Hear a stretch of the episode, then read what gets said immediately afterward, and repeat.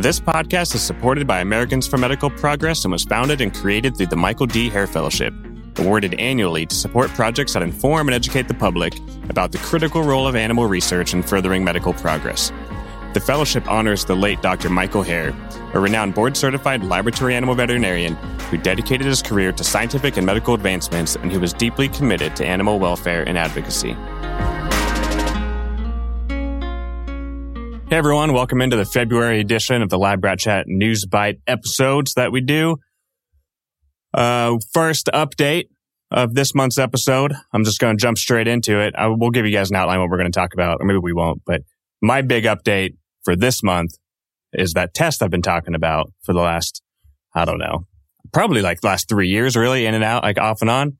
But I did pass the test, which was like a huge relief and weight off my shoulders which was great. I truly and honestly thought I failed, which I talked about on the last episode. I mean, I, I was debating whether or not I should just sign up for it again, you know, the thousand dollar test or whether or not I should just start studying oh. again, which I'm like, I don't know how I could possibly study anymore. Would have been defeated.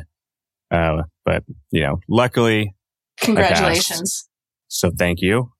And now I can just kind of relax and write out the, write out the rest of the semester, not pay attention. Um, no, no you have joking. to pay attention because you need to learn it all. Right. Yeah, just um, joking. Well, I'm glad you passed. Congratulations. And I did not know that it cost a thousand dollars. So now I'm really glad you passed because you know how cheap and frugal I am. That would kill me. yeah, I mean it's it's very expensive. they should just work it into our tuition so that we don't actually see yeah. the cost. Like, you know, Jeez. and so that's it's it's just this stress. I mean, you can't practice without passing the test. And so it's just this huge stress. Since first year, I'm like, at the end of vet school, you're going to have to pass a cumulative vet school exam. And like, I mean, I, I don't really, I feel like I'm not really a person who gets stressed out or worries. I definitely do not lose sleep over no, anything yeah, ever. Makes sense. Except for oh, this oh, no. test. Like we were supposed to, we were supposed to get the result, results mid January which is about the time we recorded our last episode and we didn't have him yet. Um, and around that time, I think I was checking my email like 75 times an hour. Just like, is, did they email us yet? Did they email us yet? And wake up and I'd check it. Before I went to bed, I'd check it. And so it's like, when, although like I know I'm not going to get the email at 10 o'clock at night, but it's just, well, you were, maybe, you're maybe probably also more nervous because you put a lot on the line to go back to school because you have like a family and like need income to like feed children and things like that. So yeah, kind of know, important. Those aspects, but you did it and that's the cool part. So congratulations. Thanks. Yeah. So I think we recorded one episode the day before I took the test and then we recorded our, our next episode the day before I yeah. found out the results. So who knows what we're going to find out tomorrow or what's going to happen tomorrow. It's always something exciting the day after we record. Excellent. So, but yeah, that's me. And I left my coffee upstairs, which is upsetting. Oh no. I don't know where. Well, I guess you'll just. And it's it's eleven thirty. I guess I don't really need coffee, but I'm at the point where I just drink co- coffee whenever nice. it's around. So, and I didn't drink coffee till I had kids. I you still, still don't do drink coffee, drink. do you? You're some sort of weird uh, robot. Uh, that doesn't need any sort of. No, I think I'm just half asleep input. all the time. I, I just don't think I'm okay. functioning properly. well, your half asleep is twice as much energy yeah. as most people. So yeah, you're fine. I, I am pretty numb to not guess, sleeping, so I'm good at it now. Yeah, good. All right. Well, anyways. And I have I have some uh, shout outs to do before we get into our episode. Because Is this based on our hundredth Yes. Post? So last week was yeah. AALAS's um, National Tech Week, where we celebrate caretakers, vet techs, anyone uh, working in this industry who's caring for the animals. And so I put a post out on social media said, Hey, you know, shout out the people who are working real hard in your facility and we'll give them a shout out on our next news bite. So here we go. Um, we have lots of shout outs at the Institute of Surgical Research for the Vet Techs there. We got Jessica, Amber, Tiffany, Cassie, Kara, and BJ. You guys are awesome. Doing a great, great job over there. Um, we're also shouting out all the vet techs and husbandry staff at Northwestern University. That came from Megan. She says you guys are some of the best people she's ever worked with. Uh, we're shouting out Nicole J from Arizona State and Solji L from University of Washington. And we have a fan on social media. I wish I knew her, her name. Um, her username Instafox. I'm going to shout you out. She has been a big supporter of us, and we see you when you like our posts. So keep up the good work. We appreciate it. She wants to shout out her coworker and partner in crime, Jessa. Apparently, you guys have an awesome work relationship, and you guys just sounds like you have a blast working together. So thank you to everyone who commented, and thanks to all the technicians out there, and thanks for listening. Also, so yeah. That's me clapping Yay! in the background. So I, I held my applause to the to the end, like they ask you to normally. Yeah, I, I second all of the the thanks for the support and thanks to everyone out there that's you know behind the scenes working and doing their amazing work and supporting research every single day. and listening So, to us. That's the that's the most important part. yeah, and you read through those names professionally. Oh. That was good. You just rolled rolled Thanks. right through it. I would have been stumbling like. You clearly were prepared. I would have like had, had I would have been logging into Instagram trying to find. I mean, I the might have had to like practice a few times, but that's what we do here. Well, getting into today's episode, uh, we usually always have two episodes or two, two episodes, two articles, as you all know.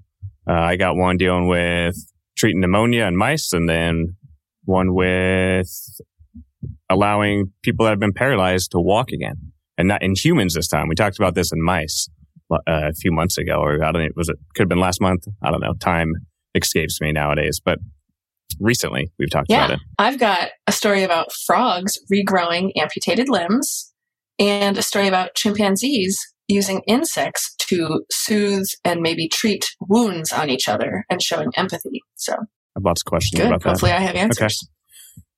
All right, which one do you want first? Mouse pneumonia or paralyzed man Mouse walking? pneumonia. Yeah, you threw me there. I thought for sure you were going to say paralyzed Whichever man walking you have again. no, I have them both memorized in my head. They're not up on All anything. Um, yeah, so the NIH researchers at the NIH discovered therapy that targets the actual host cells when they have pneumonia to treat their pneumonia rather than using antibiotics to actually go after the bacteria themselves. And so this is pretty big news, I think, certainly because of all the antibiotic resistance that we have and that we are going to continue to experience.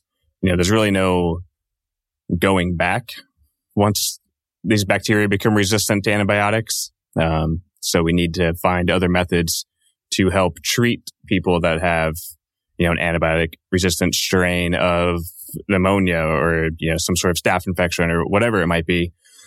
And so what they did is they found these, um, molecules, these compounds called EETs, like epoxy eicosatrienoic Whoa, acids, okay. I guess. I could have said it wrong. I just rolled through it so that it sounded like I knew what I'm talking about. Um, we're, we're going to say EETs from here on out. And what these compounds do is they limit inflammation during infections.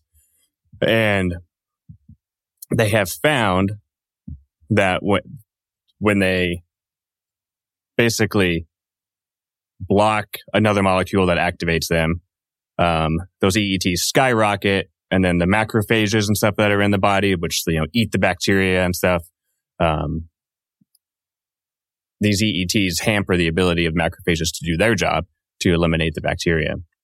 And so then the bacteria will continue to reproduce and reproduce and reproduce. And, um, you know, it's, it's hard to treat at that point because they're being overwhelmed in the, in the lungs here in this case. And so at the other end of the spectrum, when you block those EETs with the molecule that they created or that, that they found, and, and it's a synthetic molecule, um, it boosted the eating capacity, we'll say, of the macrophages. And so it reduced the number of bacteria in the lungs of these mice. And so that way, if they could just give this synthetic compound to people potentially, if it translates like they think it will, then, you know, maybe the immune system can be kind of boosted in a way to actually eliminate these bacteria that are resistant to antibiotics. So they have a lot of work to do still and to see if whether or not, you know, these compounds, which seem to be safe, I don't think they reported really any adverse effects. It's kind of a natural type of compound and thing that they're doing to boost the, the mice, mice's, mouses, yeah, uh, immune system. And so, and limiting the use of antibiotics is always uh, it's always Yeah. a big factor that we need to consider when it comes to treating and come up with new and alternative ways to treat outside of antibiotics. So pretty cool. And we'll see if maybe they are able to develop that into, you know, a clinical trial or maybe go into another animal model first and then go into a clinical trial. But so far they seem excited. And as you can tell by the tone of my voice, I'm super excited about it. Your standard well. tone. Yep. Right? For sure. Yep. Um, Yep. Jeff, I screwed up and I forgot shout out. So I need to also shout out the Indiana University School of Medicine and their care staff because they've done a great job keeping everything going over the last two years when we all know, good God, the pandemic has just been brutal. Um, so yay for them also. I didn't scroll Yeah. down. I had this whole thing typed up. I didn't hit the scroll button. And while you were talking, I went, I forgot them. So shout out to them.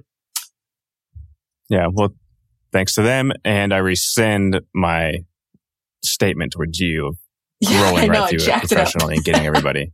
So way to screw everything up. Um, well, I'll make up for it with. Are you done with your mouse story? Okay. Yeah, yeah. I mean, it covers the, The gist of it, yes. And feel free. We always have these uh, on our Instagram profile link. We always have these stories linked. So if anybody wants to, just go there and check them Yeah. out. So Cool. I'll try to make up for my screw up on the shout outs and tell you guys a very interesting story about chimpanzees. Um, this is research out of the University of Osnabrück in Germany. At least one of the co authors is from there. Um, so they studied chimpanzees from, I think said 2019 to 2021 over a 18, 15 month period. Um, but they saw that these chimps were actually treating each other's wounds and more specifically using an insect to treat the wounds. Now they couldn't get close enough. They have camera, like video recording of this. But like there was an incident where a mom chimp caught a bug mid flight, like it was flying through the air and she just caught it, put it in her mouth, seemingly to like crush it a little bit, and then put it in her son's wound. Um, and other chimps were also observed sort of like soothing and comforting each other that had wounds. And it's, and so back to the insect thing, they have other incidences recorded with the same uh, bug being crushed up and put into wounds. They have to figure out what kind of bug it was because again, they couldn't like walk up to the chimp. Wait, it's like, it is, a, they think it's the specific type of bug. and They're just not grabbing any bug that flies Yeah. by. Like they actually Yeah. know, like, hey, this bug is coming, potentially has Yes. properties to soothe or, Exactly. or heal. Yeah, they could. They think that the bug probably has like anti-inflammatory um, substances that have like a comforting effect, but uh, they obviously can't walk up to the chimp and be like, "Hey, can you show me that bug real quick before you mash it into this injured chimp's wound?" So there's still more work to be done, but I think this study kind of shows two sides of the story. It's like we're doing research and understanding the empathy side of other species because that's important to know for if you do have to house them and do research with them. Um, but also just a really weird aspect of caring for wounds, you know, and just they're learning and they're very smart creatures. So I, I don't know. I just liked the I would, the implications. yeah, I would be, yeah, I mean, animals are pr- pretty incredible in the things that they are able to do and things that we would never think about. I mean, I could only envision you sitting out like on your balcony with your kids and they have like a wound and a bug flies by and you grab it and chew it up and, and put it on, put it on their arm. Like it's not something we would ever even think about. I would love to know if this actually helps, like soothe the wounds or like if we could actually do studies and figure out what insect it is and see if it actually has an effect in soothing or healing wounds. It'd be kind of crazy. You gotta know what type of bug I this know. I know. Well, maybe they'll post more about it. We'll see. I'm sure my Facebook will now give me all sorts of articles about monkeys and bug wound healing. Oh, I'm sure. Any new lobster stories? No, no. I've, it's been slow on the lobster front lately. It died off. Yeah, the tardigrade front is also Yeah. dying down. Or maybe I just don't pay attention to it as much. Well, Yeah. interesting. Fascinating stuff. You got no, any no, more that's on that? that's or is basically somebody it. move you're, on? You're up next. Alrighty. Yeah. So this article starts out with saying three men with paralyzing spinal cord injuries can now stand, walk, and cycle after electrodes were implanted into their spinal cords, which is pretty fascinating. Um, and all of these people have been, these three individuals were have been paralyzed, I believe, for over a year. Um, and I think if they,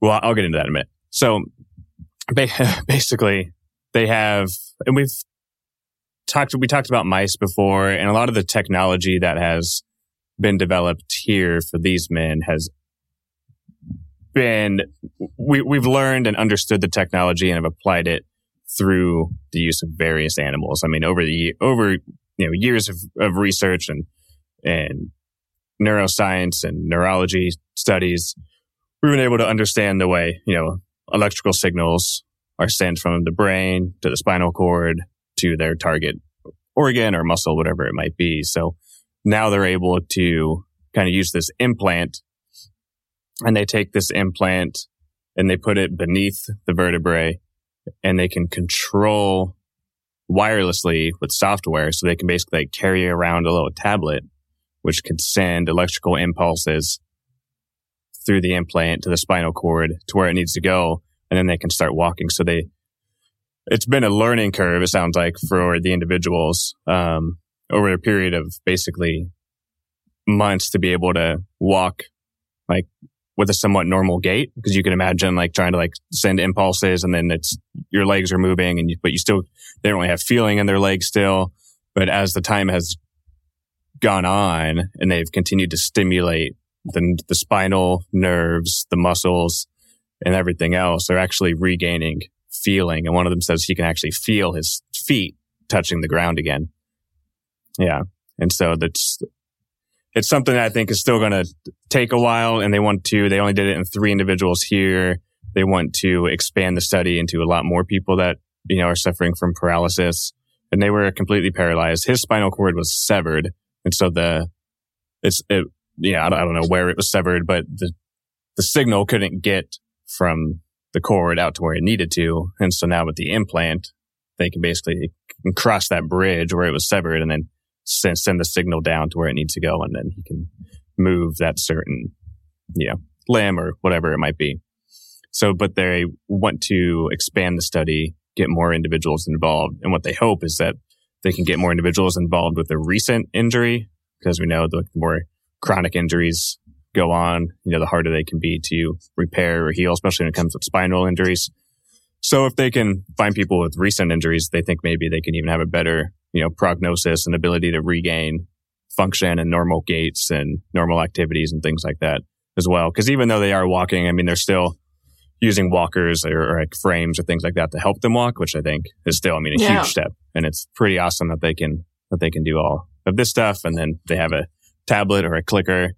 And so, not to make light of this whole thing, but I could only imagine like if this were me, and I was like sitting on the couch. And my wife was like, Can you go get me a drink from the fridge? And I'm like, No, I don't think so. And she's like, Well, you're going to go. And she gets the oh. tablet. Like, Here you go. You're going. Oh, so that's what, that's what I envision happening. So, but I think, yeah, you say no, I say you're going. Here you go. but I think more importantly, because I don't think you talked about this, did the article go over what animal models were used or just that it started in animal research or yeah, it just says that, you know, animal studies have hinted that okay. the electrical stimulation itself can help spinal cool. cords heal. And so they kind of used just, I think, tons of research that's out there on electrical stimulation and spinal cord and have, have developed this implant. And they use electrical, it's, the article does talk about using electrical stimulation for spinal cord injuries to help minimize pain and aches and that sort of things as well, and just muscle injuries. And so, but they, so they took that technology and sounds like they kind of amped it up to a more intense, like electrical yeah. pulse that then gets to where it needs to go. So they're, they're kind of taking other technology and research that's been out there and have applied it to this implant. So, but no, they don't say the specific animal. I think it's probably, probably almost all of the typical lab animal species have probably been involved in mm-hmm. some case or in some, in some sort of some sort of spinal cord injury study in the laboratory environment. So thank all of the animals cool. for that one. I like it. Um, so my last story is about uh, frogs regrowing amputated limbs after a new multi-drug treatment. So people have heard of like like repti- certain reptiles regrow tails and things like that. But the xenopus frog, frogs in general, don't regrow limbs on their own. So this is the first time this study's been done in a species that doesn't already have some of those properties, natural regrowth capabilities. Um, so it's a wear a wearable device that delivers a novel multi-drug treatment that these frogs wore for 24 hours. Now they don't have pictures of the frogs wearing this device, but I feel like that would be very cute. Um, but over an 18 month period after this first 24 hours of treatment, the frogs actually regrew a limb and were able to move around, use the limb with, it says, with natural ease. Um, so this is a, Wait, how soon eight, after did they regrow? Months. I mean, you can't. Okay, I heard 24 no, the hours. The treatment is 24 hours. But the limb okay. grows over the next 18 months. It doesn't say if they have to have more treatments. It just says the 24 hour treatment resulted in functional limbs 18 months later um, that enabled the frogs to move around with natural ease. So, I mean, this is very preliminary. They obviously need to try it with other mammals, um, but it could have implications for regrowing organs, regrowing limbs, could help um, diabetic patients that have had to have amputations, things like that, trauma victims. So I, I don't know, in what should we guess, fifth, 15, 20 years, we'll have free growing limbs. Just put a device on and wear it. And, and 18 months later, have a new. Each, each day your, your arm grows another yeah, millimeter. I don't know, but it's really neat. Does it look does it? No, there's pictures? no pictures. It's I only have pictures of, no, I have pictures of the regrowth. Um, like I could before and after. And what I just want to know what the limb looks like before, like afterwards. Does it look? The like pictures I have it did before it was amputated. Yeah, the pictures off. I have do not look like it's. It's just showing like pink growth. Like I don't see like toes or anything. Like functional. Well, they say it's functional. Yeah. I'll have to dig for better pictures. We'll see what we can find to post because I don't have the pictures you're imagining right now. Um, I only have words and a few okay. small pictures. like, did it grow an arm for its leg? Which I mean, hey, if it works, it works. It, it's a limb, right? Yeah, I don't know. I'll have to dig so, more and see what else I can find. Yeah, but that'd be cool. But yeah, so hopefully in the yeah. future we'll be quickly regrowing. Just growing yeah. limbs. Could you grow an extra limb? Thinking that. You, I was, I was like, wait a second. You know, because we all say, like, oh man, I wish I had an extra, like a third arm yeah. for this. Could I we? only have two hands. Yeah. Well, now in 18 months, you can have four. right. That'd be the late night infomercial. It'll show people like fumbling around, like with only two hands, dropping spaghetti in their drink. You know, it's like, oh, don't you wish you had a third hand so that you could wipe that up? You know how they're always exaggerate like the simplest task. Yeah. Oh. Oh, so, good. anyways. I'm, yep. That's cool. That's the good image story. I needed. Thank you.